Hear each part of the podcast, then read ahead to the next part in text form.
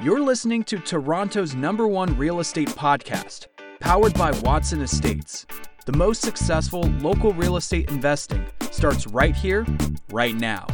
Here's your host, broker, investor, and social media influencer, Bradley Watson.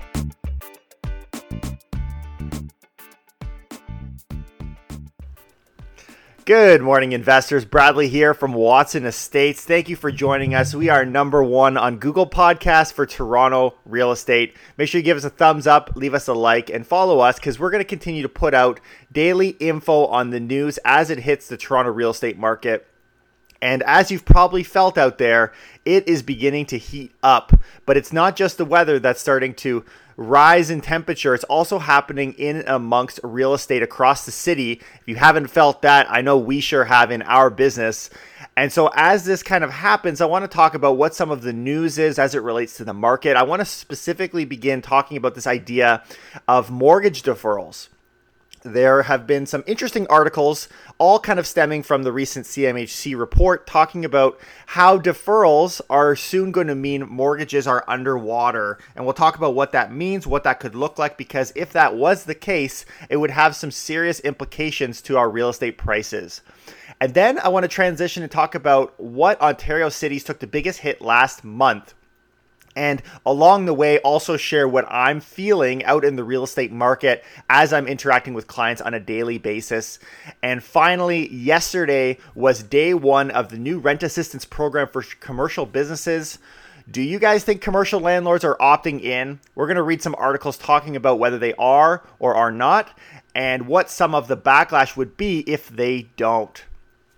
And I hope you guys are having a wonderful day today make sure you get an opportunity to go outside and, and spend the day. I know we're not supposed to be going up to cottages, but that doesn't mean you can't enjoy the nice weather. It's supposed to be, from what I heard, in the high 30s on the humidex in the coming days. So make sure you get out there and enjoy and sunscreen up and make sure you know where you're going because we don't want to be getting in any trouble in our social distancing. I love how they say practice social distancing. I know it's I know that's we just say it. It's like make sure you practice social distancing, but I find it's really funny because it's like we're practicing. Like what are we practicing for? Right? Like we're practicing social distancing, right? Uh, it's just it's a really strange word. It's like why don't we just like maintain distance, right? Like why why we pra- anyways. Just the, the the things that happen in my mind can sometimes be a little silly. Okay, so let's talk about this idea of mortgage deferrals. Now, I I wasn't gonna put this article at the beginning, but as I was kind of thinking about it, I'm like, you know what? Let's let's start here. I think this is a good place to start before we kind of get into what we're seeing in the market and what the stats are showing because I think it's an interesting viewpoint and it's important for us to have a full understanding of what everyone is saying is going to happen in our real estate market. I know everyone kind of stands in the judgment seat and says, "Oh, well, either you're you're on this side and you're you're just a you're a doom and gloomer, you know, like you don't want you don't want anything bad to happen in the market. It's always only good news." But then we get other people on the other side that says, "Oh, well, it's it's always bad news." Wait, I forgot what I just said. You get the idea. some people sit in the side of it's always bad. Some people sit in the side it's always good. And there is an understanding, a misconception that to come to that conclusion means never having looked at other views in the beginning. And that's simply not true. That's at least that's not what we're doing here. I want to make sure we're getting a full picture of what the worst is saying, what the best is saying, and I'm going to leave it up to you guys to make the judgment call on what you think is going to happen. And if it comes to the worst of what's going on, there's no better article than Better Dwelling. Our friends over there, they wrote this article in the last 24 hours. Most of Canada's insured mortgages on deferrals projected to be underwater soon. If you're thinking that's an extreme forecast, so this is why I was saying I kind of jumped, I added this after at the beginning, but the reason is as I was kind of reading it, it's kind of like, eh, whatever, not a lot of good info. But near the end, it got really good. And this is what I want to show you as kind of the extreme example of what could happen in our marketplace, at least what they're saying. If you're thinking that's an extreme forecast, it's actually balanced between CIBC and Moody's. So this approach is like when we're talking about CMHC, their forecast, even I've been a little critical. I'm thinking like 18% drops. Like, come on, guys, really? And they're saying, well, if you compare it against CIBC and Moody's, well, it's right in the middle. It's more balanced. Like, okay, well, it's all relative, right? Like, you can't just take the other two extreme ones and then say it's balanced because it's between those ones. But we have seen a huge diversity in the forecast. Like, everyone's coming up with all these different numbers. Like, it's like, pass me the hat, Jones going to pull out one of these numbers and what are we to we're to be to forecast today really like that it feels like that's what it is and it doesn't feel like there's any logic behind it either because although they say oh well these guys are more biased i don't agree with that i, I do think it's random it seems to be random different people date based on the economists in various industries all have different projections that seem to be quite varied in the way they approach it. So the National Housing Agency also expects home prices won't recover until 2022. So that's more of a recap. But then they say a lot of insured mortgages with deferrals will be underwater soon. For those who don't know, an underwater mortgage is when the balance of the loan is greater than the home value. All sorts of issues pop up in this situation, like a bank not renewing the mortgage. And we've heard this as a sharp criticism in protection of first time buyers or young people because the idea being, and CMHC even mentioned this, so this isn't new info here. If you were to purchase a property, let's say at 5%, at the height of the real estate market in February, you would already be underwater if they approve that mortgage. Because if properties have come down in the condo space over 10%, you now are negative. Now you might be fixed in some kind, but when that comes up for renewal, which is kind of the trigger date, so this is this is the first phase of this is we need to consider this is going to be renewal right? And these things are generally renewing between three to five years most likely five years. So are we going to be back by five years from now? Even in the cmhc view they're saying it's by 2022 so in, hypothetically yes it should be fine. But it's a valid point, right? Like if you were to purchase a property and then be quote underwater, and if you were to make a rash decision to just sell the place, you'd really get yourself caught. And that would of course lead to an influx of listings and a declining very quickly real estate prices here in the GTA. Then they go on these kind of random calculations. I'll share the numbers with you. I have trouble wrapping my head around where they're pulling these numbers or what they're saying, but I want to share it because I think it's important that we at least hear their view on this. Is the CMHC being overdramatic? Not at all. Using the low end of the forecasted price drop, 70% of insured mortgages on deferral will have a maximum of 1% equity. I guess this is just a, a forecast or calculation they had about 91% of those homes will see equity losses of at least half, with 70% suffering a loss of at least 90% of their equity. So they're they're claiming that in a best case scenario, based on what CMHC said, that we would have a ton of people pretty much losing their equity. In fact, 70% of them would lose at least 90% equity. And then they go on to say, like in the extreme examples, it get even worse. And then negative negative equity is one thing, but if you're forced to sell, the losses are even higher. So then they talk about how there's insurance fees and costs of selling that will take a big hit for the, the people selling the property. So all in, you're losing all your money. In fact, you could be, quote, underwater, right? This is that idea of being underwater. This is only this also only using insurance mortgages with the payment deferral. So they were taking the numbers from these payment deferrals as the bad scenarios. But other mortgages not on a deferral also have equity that would be exposed to similar situations as well, right? And kind of that same idea of the first time buyers. They might not be deferring, they could be carrying those, but because they've got such a small portion of equity in that property, they are underwater as well. As the deferral rate increases, we'll see this become more and more of a risk. So as the deferral rate increases, and they're actually expecting it up to 20%, which is why I don't get where they got 70%, but fine, let's take their numbers. So they're saying they're expecting at least 20% deferring. This is from CMHC again. For sales, especially in the high-rise condo apartment segment, is a risk CIBC warned of. Oh, again, one of our uh, our average forecasters, of course not, that was extreme as well. They said it's not a surprise to see everyone from prominent mortgage experts to the CMHC warn if you're going to buy right now, make sure you have a solid financial situation. Of course, that's the case, by the way. Make sure you've got solid footing in your finances before you purchase. I agree with that. So we all end up at the same position, right? Like, let's be smart. But the forecasts are quite extreme in these. And, anyways, I, I wanted to make sure we looked at Better Dwellings' perspective on it and what they're kind of saying. But where I see the clear divide, I've mentioned this before, is this idea of whether or not there will be forced selling. If forced selling is in your thinking of what, as what will happen, like we're going to have people dumping properties, then your forecasts are going to look far more like CIBC and Moody's and CMHC.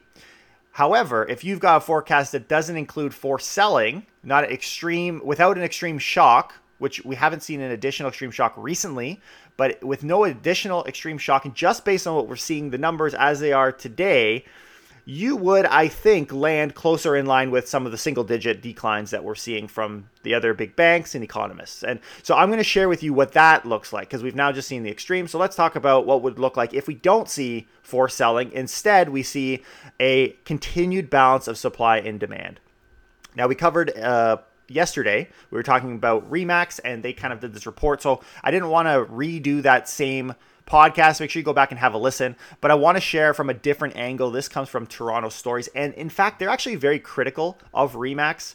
And I think people are generally critical of Remax. They're a very easy target, right? Because you are kind of you are the largest real estate brokerage in the world, and of course you have a conflict of interest wanting the prices to go up. So I get the hate, I get it, but it's also important that we hear their cries as well. They have a voice, they have economists, and they have their own predictions that need to be considered too.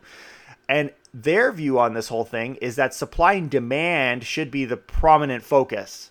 That that is what's going to mean in in a very localized marketplace. So speaking of Toronto specifically, the supply and demand factors are what's going to either increase or decline decrease properties. Industry leaders say home prices could increase 7.8%, but they could also drop 14% right? But this report from Remax says that while brokers are seeing housing inventory down in many markets, demand is remaining high, with multiple offers a common scenario. If demand continues at its current course, Remax expects that real estate prices in Canada will remain relatively stable or experience a single digit price correction at worst. Remax isn't the only one saying this. There's a lot of people saying this. I would say there's more people claiming single digit declines than people claiming double digit declines.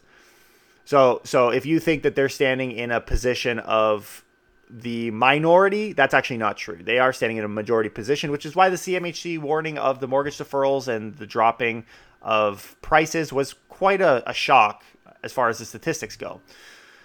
Here's a key quote from Remax. This is the vice president or regional director. CMHC doesn't seem to understand the sheer number of sellers that would have to accept this kind of price reduction in order for average housing prices to plummet to this degree in such a short time span. Sellers simply won't accept that kind of discount on their listings. A statement of this nature is panic inducing and irresponsible. So, very strong words towards CMHC. But you can see the reason for the strong words comes back down to this idea of having for selling, right? That people need to take a haircut on their price in order to dump their property because they have no other choice. Remax stands in the position of, well, people aren't going to do that. And I tend to lean closer to that side. I don't think people will do that unless they absolutely have to, which is where I think the mortgage underwater argument is a little bit stronger because at least you're giving some reason for it. If you can if you can prove a reason for why people would dump their property, I want to know too. Like I would love to see the the thought process behind that, where that's going to come from with actual numbers and actually seeing it being applied in our marketplace. And that will be when me and my investors are lining up to put offers on properties because the window currently is closing. So if there's another one going to open, I want to know about it. And this is all the numbers that they kind of pulled together here in both cases, by the way, seem to come speaking on last month. So they're not even current statistics. This is the problem with news. It's kind of delayed, right? Because the statistics come out once a month, which is the case again this month. And so we're kind of we're running a little bit behind. But if we look since then, since both of these forecasts, we actually have seen prices come back up and I'll share the numbers with you in a minute. But we did see a drop, so we can't ignore that prices have dropped. And I don't think they're running from it, but let's let's not consider let's not forget that we did see in some actual segments double digit declines already since our highs in February, March. But year over year, we've kind of flatlined. When government financial assistance runs out and the six month mortgage deferral program expires, Remax believes people may then start listing their homes, especially if they can't afford to keep them. So even Remax is saying, you know what, people might need to sell their homes, but they say that this is currently not the case. And if a flood of listings does occur in Toronto this fall, it would be a short cycle. So they say it could happen, but it's not going to be substantial.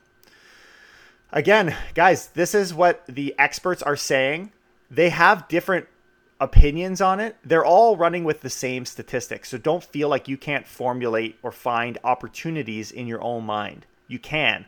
They all are running with the same numbers. They just have different impressions on what will happen next. And nobody knows the future, which is why we have such diversity in the forecasts. But let me share with you guys, you've heard from the extremes on both sides. Let me share with you what's happening in the industry and what's happening amongst brokerages and other realtors and what information we're sharing or experiencing. Okay. I would be doing a huge disservice if in my podcast I didn't share this because this is what this is what it's all about. This is the goods, guys. This is the meat and potatoes. I received an email from my brokerage yesterday from one of my office administrators and they said, quote, "The market is picking up!" exclamation mark. This past week, one of our agents listed an estate property for sale in Etobicoke. On the second day, the listing agent received a bully offer of $50,000 over asking. The sellers are ready and willing to accept on the advice of our brokerage. The listing agent decided to stay the course and review the offers on the original holdback date. Wait a minute. You're saying people are holding offers back again? Uh yeah. This is this is weeks ago this wasn't happening anymore, but now it's starting to happen again. I'm seeing it all over the place. Listen to this though. On Sunday, the listing agent received 24 offers in total and the property sold for 250,000 over asking. 250 over asking. Now, I don't know the details of this listing, but this is the information our offices are sharing with us and this is no matter how you slice it, this is not bad news. This is not a bad market. 24 offers if you price it like in a, in a market that would be declining, I could price my my uh, my any in in theory any price that's low in order to generate multiple offers would be a joke. It wouldn't stick because people are going to say no one's going to do that anymore. I don't want to be a part of that market. I'm going to find a deal somewhere else. That's not what we're seeing. And then they add this kind of tip at the end. If you have extra, if you have any listings that have 15 days on market or longer, consider canceling and relisting a fresh listing. Because I actually have noticed that ones that are kind of 15 days, the agent's getting a little bit weary and kind of thinking they seem to be a little bit more negative about what's going on in the marketplace. But people who have properties that have been posted in the last week, they are on fire from what I'm from what I am seeing out here. In fact, this Friday, I took some clients out in Toronto. We are looking at single family detached in and around the city, and we looked at four properties. Okay. Now they're nice properties because we're not we're not looking at junk at this point. Why? Why bother? We're looking for good stuff. And every single one of them since then have at least one offer on them. Some of them have multiple offers on them already, and they're they're holding offers. Yes, they're doing that, and properties are getting scooped up very quickly. Now, I'm not saying my experience is the same for everybody, but my experience is my experience, and you cannot convince me otherwise. I am seeing crazy activity going on in our marketplace, and it's important that you hear these voices as well, not just the voices that say that everybody's going to die underwater. Okay, well that was a nice little stroll in the park. you guys ready for round two? Uh, the funny thing is, is I start filming these things at around 7:30 in the morning, and by this time, I'm kind of 20 minutes in. I'm so fired up. I'm ready for my day. This is like a full exercise here. Like, I'm gonna start sweating. Okay, so we're gonna move on. That's not. I like to put the heavy stuff at the beginning. and that's kind of why you experience what you experience, and this is why I talk fast sometimes. But now we're gonna transition. We're gonna digress a little bit and talk about this idea there's there's actually a survey we were kind of talking about that came from Zoocasa and they were interviewing these major cities including the GTA and so dailyhive.com published an article talking about the findings. Again I don't want to share what we shared before but I definitely see value in this article because the more opinions we can get on the same statistics the better we can frame our, our own thinking. So the article is called GTA experiences largest drop in home prices across Canada and so COVID 19 spurred a decline in property price across Canada, but the GTA leads in the country in the largest drop in home prices, with Ontario cities claiming the top five spots in the country when ranked by dollar declines. There's actually been some very, I'm surprised that Vancouver hasn't fallen off more. I haven't researched Vancouver that much because, I mean, who cares? It's beautiful, but it's not my home, so I don't care as much. But they actually have done surprisingly well relative to Ontario cities, seem to be being slammed. For example, the average home price is down in Canada 10%. In Toronto, where's our decline here? Let's pull up the. There's actually a little chart here. Pretty little chart. Percentage change. The Greater Toronto is down 10%. Ottawa is down 7%. Hamilton, Burlington, 5%. Niagara region and Windsor, Essex down 6 and 8% respectively. So, but these the funny thing is, is like, well, you got five percent in Hamilton is down, but then you got in slot five, you got eight percent down in Windsor. But the reason for that and the big thing here is it's as a percentage, right? So as a percentage, it's extreme. So, like we see, however, Toronto is down more extreme than anyone in both numbers and percentage. So they they have a good case here, right? Like we've seen Ontario really getting slammed, and it's interesting because in Ottawa and Windsor, Essex, for example, lowest declines in sales were ranging between 21 to 30 percent drop, right? Which is way less than we've seen in Toronto. And as you kind of come closer to the GTA, we see that in GTA there's a 59%, in Hamilton 52, and Niagara 55, right? So obviously bigger fluctuations because we're in the bigger cities now. I guess Ottawa is an ex- is a, unique scenario, but it seems to be the closer you get to Toronto and the surrounding GTA, the the higher the fluctuations. And so people would think, "Oh, well, let's get away from that." But we've we've had this conversation before. Big fluctuations also means big money.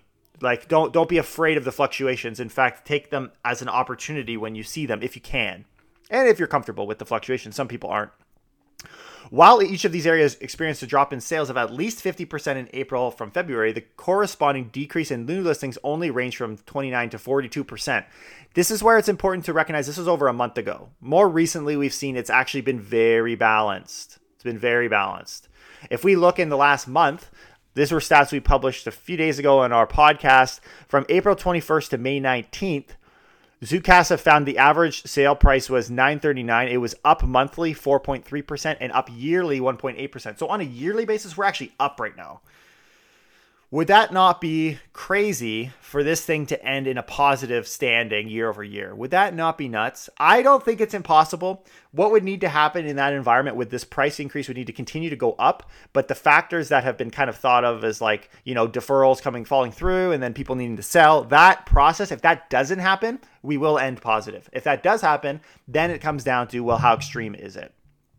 So interesting stats. These are some of the just things to keep in mind, right? Ontario has been getting pretty hard hit on a price perspective. Now, of course, again, fluctuations need to be kept in mind.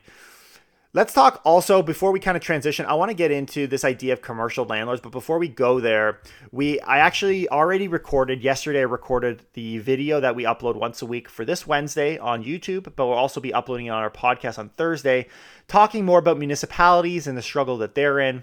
I was just I'm kind of begging that the city wants it to happen, but I also don't want it to happen before Wednesday because I think I've looked like a bit of an idiot that I was calling for something to happen that already happened. But I mean, in a way, it's a good thing if it gets done because it needs to get done. But uh, in the city of Toronto, it's very tight. They can't keep deferring property taxes anymore. They don't have room for that. And so, this article from the Toronto Star ongoing grace period on Toronto property taxes may be coming for those in need. So, listen to what they're doing. It's actually clever. They're, they're not they're not throwing the thing in the garbage. They're actually pivoting. They're actually debating in City Council on May 28th. There's recommendation of a new needs-based deferral program for residential and commercial property taxes. So you would need to apply and be approved. And the city has no more money to do it for everybody. So if you don't need it, then don't apply. If you need it, you can apply and there's still a safety net. This is a, a nice fine balance from the city of Toronto and it's good to see. Ultimately, I think with bailouts in place, we're going to end up having the provincial government come in and pay all these things anyways. There's a good chance of that. So, if we can continue to use some of this money to defer more property taxes for people who need it, why not? But let's not do it for everybody. Let's not throw money where it's not needed. Things are starting to open up and things are starting to move well. But make sure you guys tune into that municipal video slash podcast that we're going to do later in the week. Okay, before we wrap up, we can't not mention this new program, the CECRA the ABCDEFG program, Canada Emergency Commercial Rent Assistance Program, because this thing actually began yesterday. It is now in place. Nice of you to show up. right? Like, come on, guys. I can't be the only one thinking, like, we've, come on. This just happened. But now they've been talking about it for a few weeks, but it's all been speculative until this point. Just yesterday, it's finally in place. Ontario Premier Doug Ford is, quote, begging landlords to buy into a commercial rent relief program warning of consequences if they don't. Listen to this quote. Landlords need to start signing up for this because they're not going to like the consequences if they don't sign up for it. I can assure you, I'm protecting the tenants. So, anyways, poor landlords, man. Even in the commercial space, they're getting completely spanked. It's bad enough they haven't collected rent in the last two months. Now you're forcing them to do something that they don't want to do. And if they don't do it, because, and by the way, when I say they don't want to do it, the numbers show they don't want to do it. Like they just don't want to do it. whatever the reason for it is, if you disagree with it, that's fine. But as a business, they don't want to do it. So what's happening now is because it's voluntary, we're starting to see an outcry, right? And it seems to me, at least based on what the news is saying, and of course the news can be biased based on the loudest voices, and the loudest voices are in this case the tenants.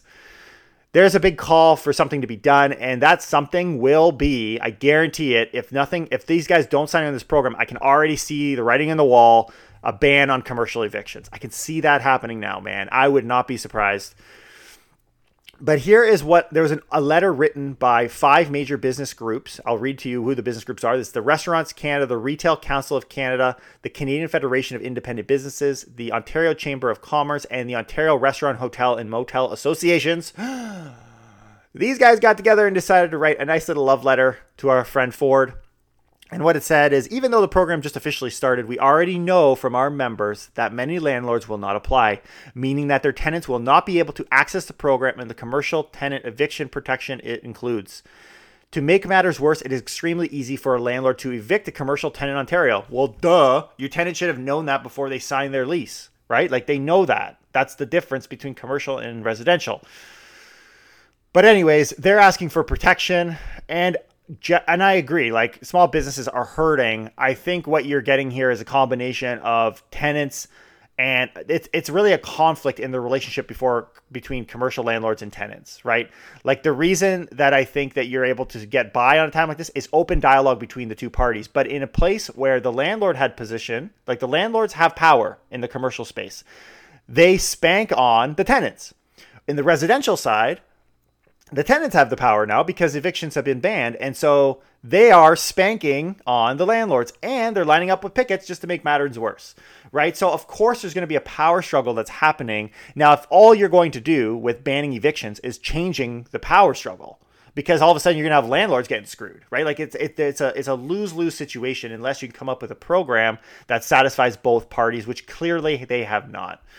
Anyways, the weather isn't the only thing getting heated in here, guys and I'm not talking about myself either. I am getting heated, but also the small businesses are getting heated and they're getting upset because they want their cut and they want it now. Anyways, some news that's came out today. I hope you guys have learned some stuff. Make sure you leave us a thumbs up, leave us a comment. We're going to continue to put out daily podcasts every single day. We are number one on Google Podcast for Toronto real estate. All thanks to you guys. Thanks for listening, and I'll see you tomorrow morning with more. Take care and keep it real.